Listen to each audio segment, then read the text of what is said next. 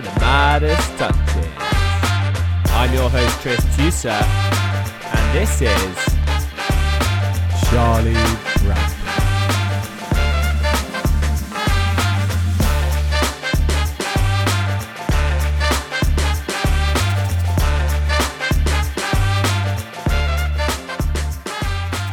welcome back to another episode of the Midas Touches. We are back after a small hiatus. Did we do it last week? Yeah, we did it last week. I thought you were at Derren Brown last week. Nope.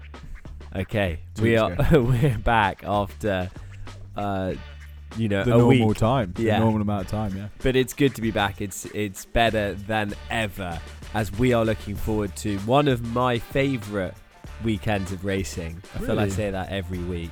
Yeah. The uh the Betfair Hurdle this weekend I'm genuinely surprised. really? well, like it's it's good racing. Uh, the Betfair Hurdle is actually a good race, and uh, it's relatively competitive. Though uh, ground concerns have meant that maybe we didn't get the field size we usually get for some of these races. But um, yeah, I might be a bit surprised that this is your favourite weekend. I'm a salesman for racing. That's what I'm trying to do. I'm trying to grow the sport amongst those who don't already watch it. Um, it's it's it's going to be a cracker, regardless of the fact that Charlie's not that excited. um, looking back at last week, we've had some uh, big news in the racing regarding dress codes. yeah, yeah. what are your feelings? I, I was kind of like in two minds when uh, when I when it came to this because I always think that people like quite like dressing up for racing, and you know it tends to be that there are places that you can go more casually. So I, I- didn't really think it was necessary, um, but you know I guess if you want to go and wear shorts and t-shirt to the Guineas and go to the Premier enclosure, then yeah, it's fine. I mean, I'm not going to say sorry. I'm not going to be annoyed by that anyway. But Yeah. Yeah. No, I mean I can't agree. Um, for the most part, I think I've always been a bit of an advocate for for like declassifying horse racing. I think like what they do over in Ireland, where there's no sort of segregation of crowds, uh, is a sensible approach. I really don't understand why you need to have Premier enclosure versus, um, you know, whatever like Queen Anne or whatever the, the sort of differentiators are. I don't think that's really necessary. And some would argue that it's for so that you can you can offer cheaper tickets uh, to people, which is I do get that point, but I don't know. I think we should be making this sport as inclusive as possible, and one of the ways in which we do that is um, by making sure we don't have sort of arcane dress codes attached to the sport. Um, it's not necessary to wear a suit to the races. I mean, it is quite nice. I do agree. Like I personally like wearing one, and it's quite fun dressing up, and it's nice to you know people looking smart and stuff. But doesn't mean everyone enjoys doing that, and some people may even find it a barrier to to going to racing. So if that is the case, then definitely we should be um, dropping these dress codes because it's not what the sport's like built around, is it? no, it doesn't really matter if we lose De- this. definitely not. And like t- to be honest, I don't think it's going to change that much. But it's just nice they've changed the legislation. Yeah, you have the option now, ro- where whereas before you were forced to do something. Yeah, So it's, that's great, I think. Yeah, brilliant. yeah, yeah. Uh, not so great for England in the Six Nations, who were beaten by the Scots for the third time in four years uh, in the Calcutta Cup. Scotland have now held the Calcutta Cup for five out of the last six, I think, was the stat I read. Really, really difficult start to um, Steve Borthwick's managerial career. Where do you think England go from here? Italy this weekend.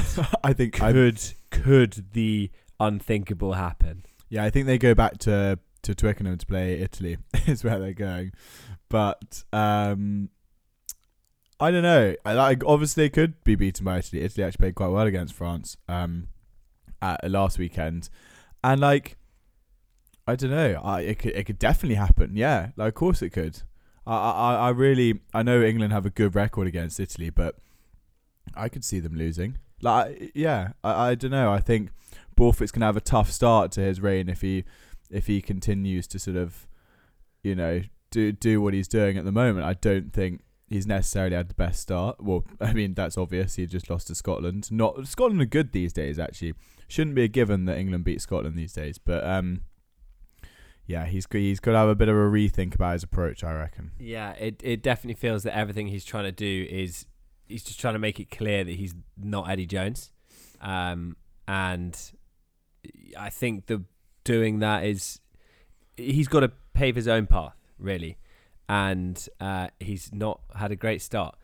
Mm. Ireland, on the other hand, were very strong against Wales.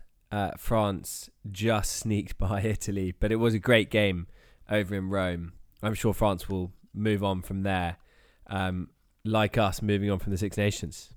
Looking Yeah. forward to a big weekend of sport uh, when it comes to the rugby, but not our direct focus. Definitely not.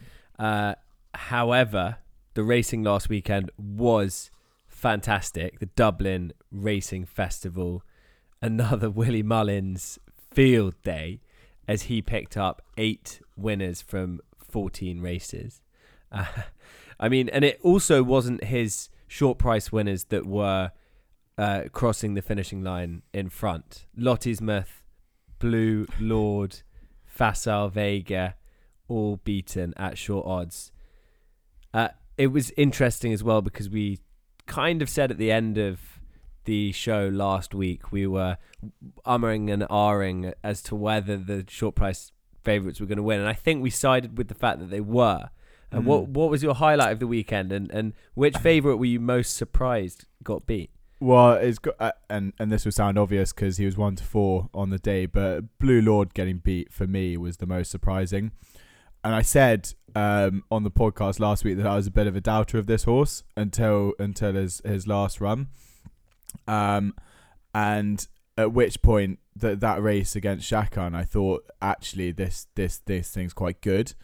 And uh, yeah, so I was definitely surprised to see him um, turned over. I guess Facile is another one though um, there was a lot said about the ride given to that horse. Um, and actually, you um, did tip a horse in that race that, that did run quite well. Um, it won. Yeah, Il Etait Temps. So we actually covered ourselves on that one. I think um, you found the angle there. Um, but yeah, it was definitely Blue Lord that I was I was surprised about. So yeah, I Yeah. mean, look, Mullins Mullins had a great weekend. Again, he won like the last four races on the Sunday. Like it was just carnage. He, he was just firing them in. Yeah, and and and the big talking point coming out of it seems to be surrounding the champion hurdle.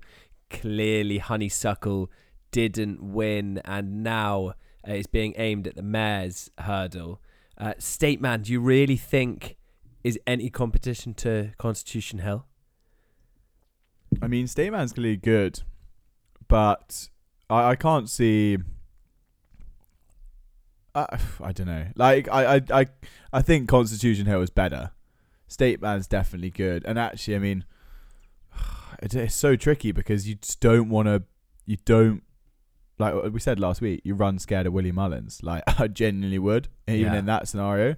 I'd be like, this guy, he's too clever.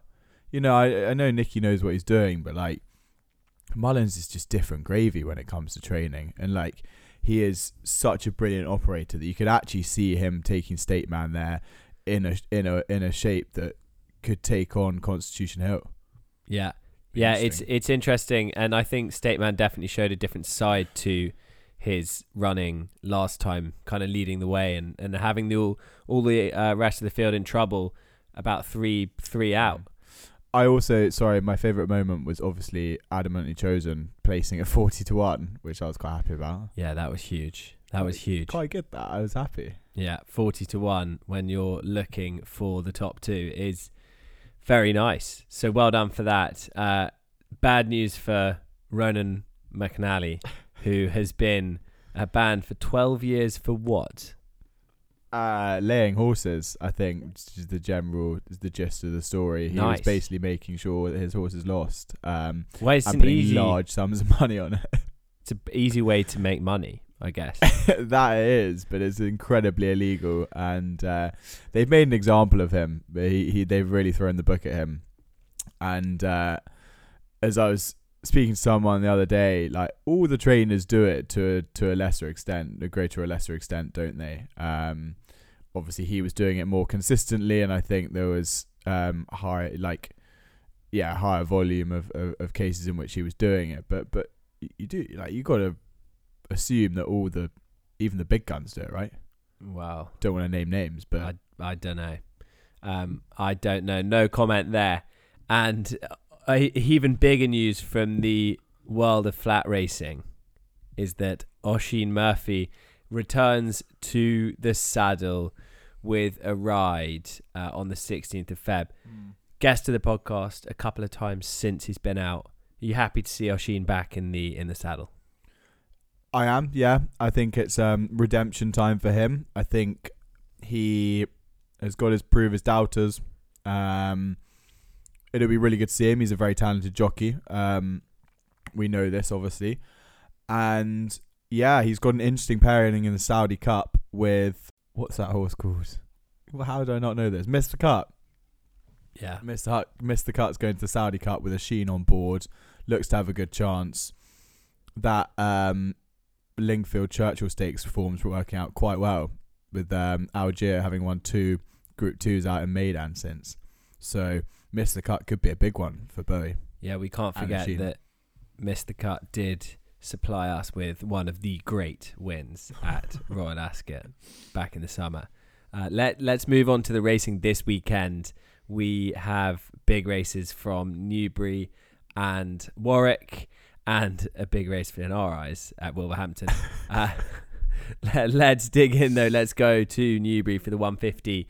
Uh, the Betfair multiples offer every Saturday handicap hurdle. Almost got it.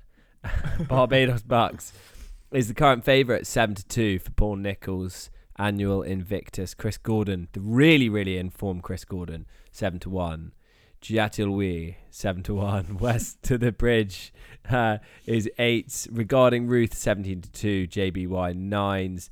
Flemons tied tens. Bridge North twelves, and Sir Robbie is sixteens. Any strong opinion in here? I, I don't I don't have one. Do you not have one? No. Well, I okay. We'll move on shortly, but I really quickly want to mention regarding Ruth because this horse has been off the track since May 2021. Who's riding? Uh, uh, it's what's he called? Uh, Eddie Edge, Yes. which I've decided is the best name in horse racing. Eddie Edge, the ten pound claimer. Um, don't know much about him, but he's taking off ten pounds. This Lucy Wadham horse who hasn't run since, as I say, May 2021. Um, back in March 2021, this horse beat um, Iwilldoit, the Welsh national winner and a Grade Three winner last time out. It's coming in here off like nine pounds lower than his last winning mark. Um, though obviously it's a long, long layoff. Not sure if if if this one will be up for a, a win first time out, but hugely interesting and is being backed as well in the market. Yeah. Uh, you know that I would love for Eddie Edge to get a winner this weekend. Yeah, Anyway, let's move on to the 225, which is slightly more appealing. The Denman Chase, where Hitman heads the market at 7 to 4. Eldorado Allen is 11 to 4. Fanion D'Estruval 4s. Does he know for Kim Bailey 7s. Sam Brown uh, is 10 to 1. Kalashnikov 22s. And Zanza, who I remember you really liking last year for a 2 mile 4 handicap, is the outsider at 30s.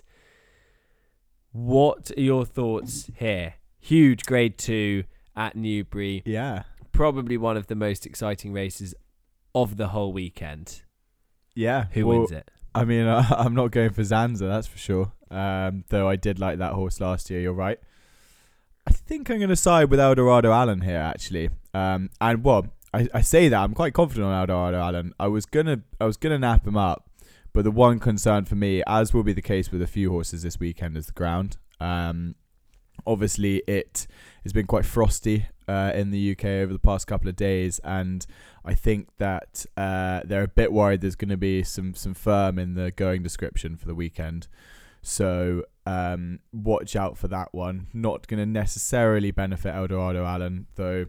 We'll, we'll keep a watch on that. Um, yeah, I, I do like this horse, and, and the main reason I do is is for another horse I'm very keen on in the sort of three mile chase um, division, and that's Bravemansgame. Eldorado Allen uh, finished second behind uh, Man's game, who's of course now third favourite for the for the Gold Cup. Serious. Um, and then Protectorat was in that race as well. Or uh, no, sorry, Protectorat forms from another race. But anyway, um, those two, the form of the, against those two horses is really really strong, and I think bringing the strongest form into this into this field. Um, he may not have won this year yet, but he is really on top of his game. I'd say uh, two of his his three performances this year. Um, oh, sorry, two two of his three hi- highest RPRs have come this season. Um, I think the one concern I would have, bar the ground, of course, is Tizzard's form, and we did speak about this previously. Uh, I don't think he's had a winner in the last 14 days. I would slightly worry about that, but I think this horse is good enough, and 11 to 4 seems overpriced for me. I wouldn't take Hitman, by the way, as well. Like, I think that horse is pretty inconsistent, really hard to find him on a good day, and with Eldorado, Eldorado Allen at 11 to 4, I think it's just too good to pass up, to be honest. Well, if you like 11 to 4 shots, you're going to love 22 to 1 shots.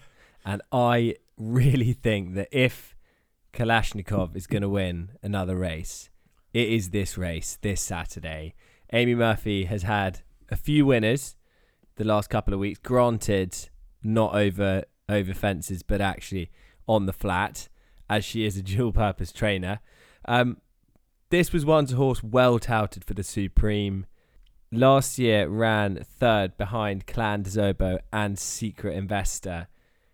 Was 10 to 3 that day. Really good race, really good run. Not too far behind the, the front two. And now 22 to 1. Same target. Stinks of a bit of value for me. Kalashnikov, good ground. I love it. I love it. Bring it Yeah. on. I think there were more more runners. There's more runners in this field than there were last year. For Which sure, may it's explain the completely price a bit. different race. But I It do, is. I, I do think that Kalashnikov still has a big day. I mean, yeah. If you're a fan of backing horses that haven't won since 2019, then I'd be all over this one. but you know, if you don't like me and you don't like horses that haven't won for four years, then maybe leave this one. But no, no, sorry, don't let me put you off. No, it's fine. Let's move on to the three o'clock, the Betfair Exchange Game Spirit Chase, another grade two, uh, where Greaneteen heads the market at four to nine. Seriously good form last time behind Edwardstone. Funambule Sivola, who is a friend of the podcast, 13 to 2 for the Venetia Williams uh, camp. Elixir Nuts, eights, Melistic nines, and Mortlock doesn't seem to have much of a chance in the market at the moment at 80 to 1. Greaneteen, a really short price favourite here. Surely just goes and does the business. I mean, that that form last time in the Tingle Creek is looking really, really hot. Edwardstone second in the Clarence House, rearranged at Cheltenham. Shishkin, maybe not even that bad a run from Shishkin, given that Gentleman me went and won the Dublin Chase. the Dublin Chase out in Dublin. yeah, exactly. Uh, how do you see it though? No, I mean completely agree. To be honest, I think Greaneteen brings by far the best form into this race, and will definitely be hard to beat. Interesting you say about Mortlack. I actually thought at, at um, over further, and like by further I mean an extra mile. that one would be a bit more interesting because there is some form in there of like Time Hill and a couple other good horses, and is relatively consistent. But yeah, over two miles I really couldn't couldn't recommend. So for me, I think Greaneteen is the winner of this race. I wouldn't be getting involved at four to nine. Um, yeah, we we we've been burnt last weekend with these shorties. So as in not that we tipped them, but like yeah, we we said they wouldn't we wouldn't lose, and they did. I think that Green Greaneteen will probably win. And with that, we can move on to the 335 at Newbury, which is the Betfair Hurdle, the big punting race of the weekend. 18 runners currently in the field, headed by Feely Bay. For Emmett Mullins, 7 to 2. Roubaud is 8s, Hacker Des Places is 9s alongside Iker Allen for Willie Mullins. Monville is 11s for Philip Hobbs. 12s uh, for Master Chewy and No Ordinary Joe. Teddy Blue 14s, Akam Risk 16s alongside Glory and Fortune, who was last year's champion. Dear Mark 18s, uh, is 20s, Highway 102 is 22s alongside York Sea. And then we have one more for the road, 33s alongside Tritonic, uh, Restitution 40s, Glorious Soft. Is the foot of the field currently at 80 to 1 really, really interesting betting heat. This uh, a number of horses with really strong chances. Some coming into the race sort of inexperienced, some uh, more experienced, like Glory and Fortune. It's a really, really great one for the punters to get stuck into. Uh, where did you kind of go? What were your angles, and who would your money be on here?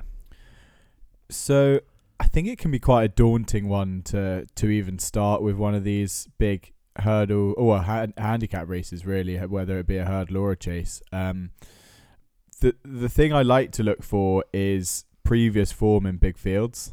Uh, I often think that's a good indicator of how uh, how a horse will will perform in one of these types of races. And um, one I landed on in that regard is one more for the road um, the horse trained by by Neil King, ridden by Jack Quinlan. Um, and this horse is like 33 to 1 at the moment. So, so a bit of an outsider in the field, but has got really good experience in big fields. Um, he's won five races with 10 or more runners in it. Uh, which which obviously is is a pretty positive sign in itself. Um, He's also now one pound below his last winning mark, which was actually coincidentally here over the course and distance. Um, I have actually tipped this horse previously as well, I must say, on, on the podcast when he was second at Ascot in another big field handicap last year, and I was relatively impressed with him then. Um, so since his last win, he's been placed in a Group Three and a Group Two um, over hurdles, and uh, he's also won three times on good ground. So Whereas for some of these, the the ground, the quick ground that's expected, may be a bit more of a concern. I wouldn't be so worried for one more for the road. Um, yeah, I think I think this one, as a bet goes, should not be that price, and I'd be I'd be relatively confident of this one hitting the frame at least. Um, I know that Tom Lacey was very bullish on the chances of uh, glory and fortune. He was saying, you know, he he was sort of expecting a win almost, which is which is pretty punchy. And and, and I can I can see his point. Like this horse probably shouldn't be be the same price it was last year, having won it last year. But um, yeah, for me, one more for the roads where I'm going to go. But but what, what do you think, Tris? Yeah, it's a it's a really interesting heat, and I'm also kind of ignoring the top end of the field. There's one that I think is quite interesting because the market currently has an opponent of its uh, uh, tw- two starts ago, Hacker Des Places uh, is currently 9 to 1. Highway 102 is 22 to 1. Highway 102, yes, coming in here uh, off, you know, a reasonably top weight. I think third top. Trainer Chris Gordon is in unbelievable form at the moment, 42%. Uh, not only that, but this one was 24 lengths behind Constitution Hill at Christmas. So I think, you know, at 50 to 1, that, that performance was actually better than expected. And then before that, um, a, an eased down winner in front of Hackaday Picton. I think that day giving two pounds only gives one pound here. So it's it's a really really interesting uh, race and more of just I don't think the discrepancy between these two should be as big as it is. Uh, I think also the the horses carrying higher weights this time we don't need to overlook. Last year, you look at the top three; they were all rated above one three eight. So, you know, I think there's definitely a case for the older older horses here, and um, you know, clearly we're kind of both siding with that angle. So yeah, I think Highway 102 is is going to be an interesting shout for a really really informed trainer in Chris Gordon. Yeah, always like that angle. To be fair, always like that angle of of the the previous form and then the price discrepancies. Let's uh, move away from Newbury. Hopefully, having taken all of the punters uh, not the punters' money, taken all of the bookies' money, and we're heading up to Warwick, uh, where we have the Kingmaker, the headline race there. Uh, I don't know if you've had a look at the 130, but I thought it was definitely worth a little shout for Mackenberg there, who I think upped the uh, three furlongs back to two mile four here. I think for the mighty, um, the mighty consistent trainer Donald McCain is a mighty consistent horse in Mackenberg, and I think eight to one strikes me as a as a good piece of value against a favourite of Sam Thomas's Stolen Silver. Sam Thomas doesn't seem to be able to find the winners enclosure at the moment, so um, hopefully that will be not happening on Saturday either, as Mackenberg will win. Uh, did you have an opinion in the in the 130? No, happy to leave it to you. Nice. And uh, we can move on then to, well, I guess two not particularly exciting races on paper, No. given that we have two short price favourites. But we have the uh, the mares the mares listed hurdle here. Love Envoi currently the four to seven favourite, and she's looked seriously good this season. Granted on on soft ground.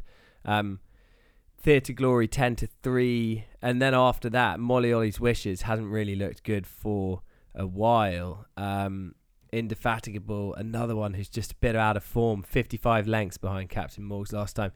Doesn't make for great reading, but Love Envoi is a definitely a, a kind of strong soft ground horse. So, do you think there could be any negatives against her?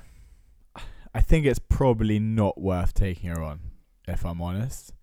I thought the one of interest was actually Shark Hanlon's in here, who um, he sent Sky Ace over, who's a, who was a novice Grade One winner um, back in the day. I was I I had to take it. Uh, it was a, I made a double take when I saw that horse's name on, on here because I remembered the horse from ages ago, but haven't haven't followed it since. And um, seeing her turn up here is a bit of a shock to me. But I thought that was interesting without really finding an angle there. Uh, I didn't think the form was, was overly impressive in recent times. So yeah, Love Envoi probably wins, but as you say, that there is a concern on the ground, maybe. So Yeah. yeah, I wouldn't take her on. She won't have to be doing much. She, she'll have to basically be able to crawl on good ground and she'll be good enough. uh, anyway, the 240 at Warwick is the Kingmaker chase where we'll see the Arkle favourite Jonbon come to the racetrack once more. Currently one to four favourite, only three other runners in the field. Uh, Haddex Des Obeaux for Gary Moore who did take the Clarence House uh, with an unbelievable ride from Niall uh, is fives, and then Bass Rock 20s and Calico 50s. Jonbon here really needs to put up a good performance after El Fabiolo was really, really impressive, staking a, a claim for the uh, Munir and Souede team. Do you think Jonbon is the right Arkle favourite, and do you think Jonbon wins here? Well, it's funny. It was just it was a question I was literally just about to ask you. I was I was thinking the same thing. I thought El Fabiolo was really impressive uh, over the weekend in, the Irish Arkle, and yeah, we were keen on Saint in that race, and of course unseated uh, there. But I thought Fab- Fabiolo won fair and square, and actually really quite nicely, and was quite an unexposed type as we mentioned um, going into the race. So really state to claim there. I agree. I think Jonbon's going to have to do something pretty good here because I'm not really of the opinion that that the opposition he's going to face is going to be all that good, and the one to four suggests that. So he's going to have to do this in quite taking fashion. I don't think the price is going to move from the 11 to 8 you can get now for the Arkle. So there's no real angle there either. I think this is just a watching brief. See see what Jonbon does, and I think we're going to know a bit more after that whether he can he can really serve it up to the Irish because of course you know that Irish Arkle.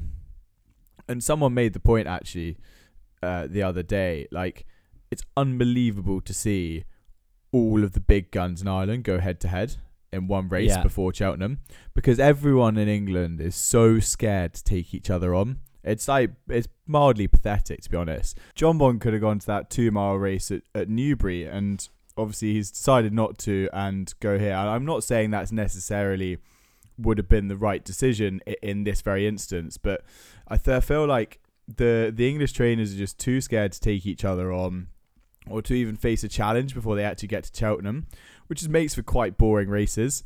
Like look look at this Kingmaker here, for example. Like it's four runners and Jonbon's the one to four favourite. Like this is an absolute joke. You don't you don't get this in Ireland. Like it's classic Nicky Henderson as well. I think. Well, yeah, and and people have thrown that at him a lot. But like, look at the Irish, and maybe maybe the counter argument is like every single one is a Willie Mullins horse, so like that's why this happens. But I don't know. Even still, they're different owners, right? Yeah. Like like when you've got Banbridge or Fabiolo, um, Sanois, appreciate it, all going for the same race. That's, that's pretty good. Yeah, it is. cool. It is. Uh, I I really do hope we see Samoa in the Arkle twenty to one could be a nice price. Uh, but you know, you never really know. After unseated rider, only only a month or so out, maybe not. We'll see. Hopefully, the horse will be full of beans come Cheltenham. Yeah. Um, but but we'll have to wait and see.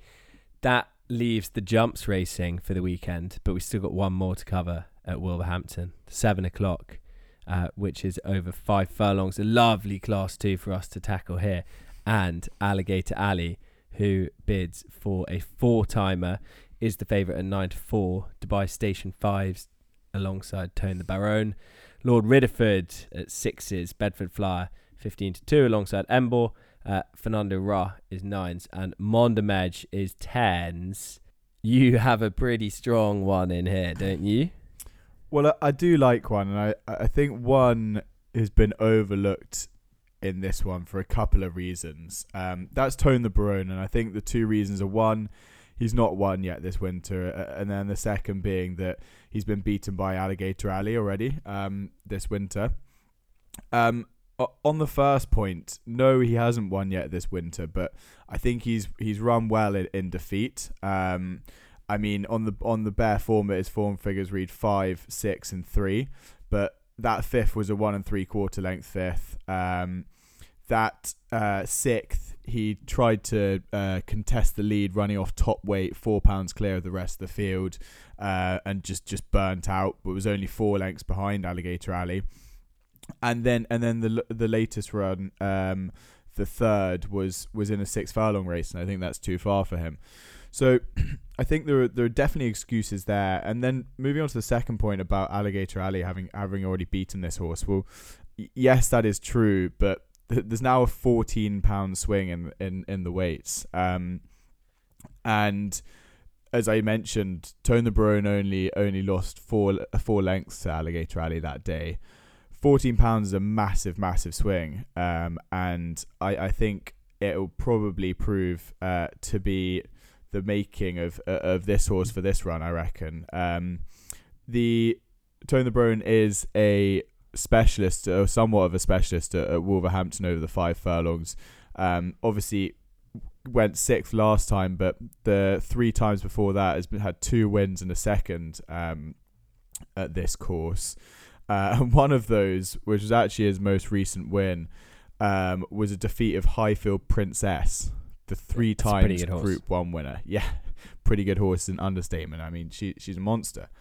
Um, and yes, uh, admittedly, obviously Highfield Princess progressed a lot from then, but like still good form. Um, that uh, was her last win. It was uh, her last winning mark was 105, and she's now off 99. Um, uh, he is now off 99. Right, don't worry, I started saying she. Um, so yeah, I think there's a lot of ticks in this one's box. Um, I'm quite keen here, and I think at five to one, you want to be backing this one. Sounds like a pretty bullish sentiment to finish off the podcast. It's been another pleasure to record. Let's hope for a fair game for the England team on Saturday or Sunday against Italy. Uh, the Italians will be travelling in style, as Yeah. always. Andiamo. And uh, yeah, hopefully have some good results in the racing too. Sounds like Tone the Barone could be your strongest one. Mm. I think so. I mean, if you are at a loose end on at 7 p.m. on a Saturday, just watch watch the Wolverhampton race. I know I won't be on a, a loose end. Yeah, and I actually quite like Mackenberg in that 130. I think 8 to 1's a great price. The Manchester United women's team play Tottenham Hotspur at the Tottenham Hotspur Stadium this weekend on Sunday. I'm going to be there. It's a 12 o'clock kickoff. Um, I'm really excited. Not only are we going to watch some high quality women's football action, but uh, also watching it in an unbelievable stadium, which I'd never been to. Uh, heard only good things about the Tottenham Hotspur Stadium. So if you are about in London on Sunday, I definitely recommend going to the game. I think tickets are only seven pounds, um, so really, really um, affordable price point for those, um, accessible price point, and yeah, get yourselves along. Love it, love it. I'll be there. Uh, it's going to be a great weekend all round. We thank you so much for listening. Please, if you haven't already, buy your ticket to our Midas Touches live Cheltenham preview at Room 43, uh, Clapham, London. It's a goodbye from me. Cheers. And it's a goodbye from me, Charlie. Goodbye.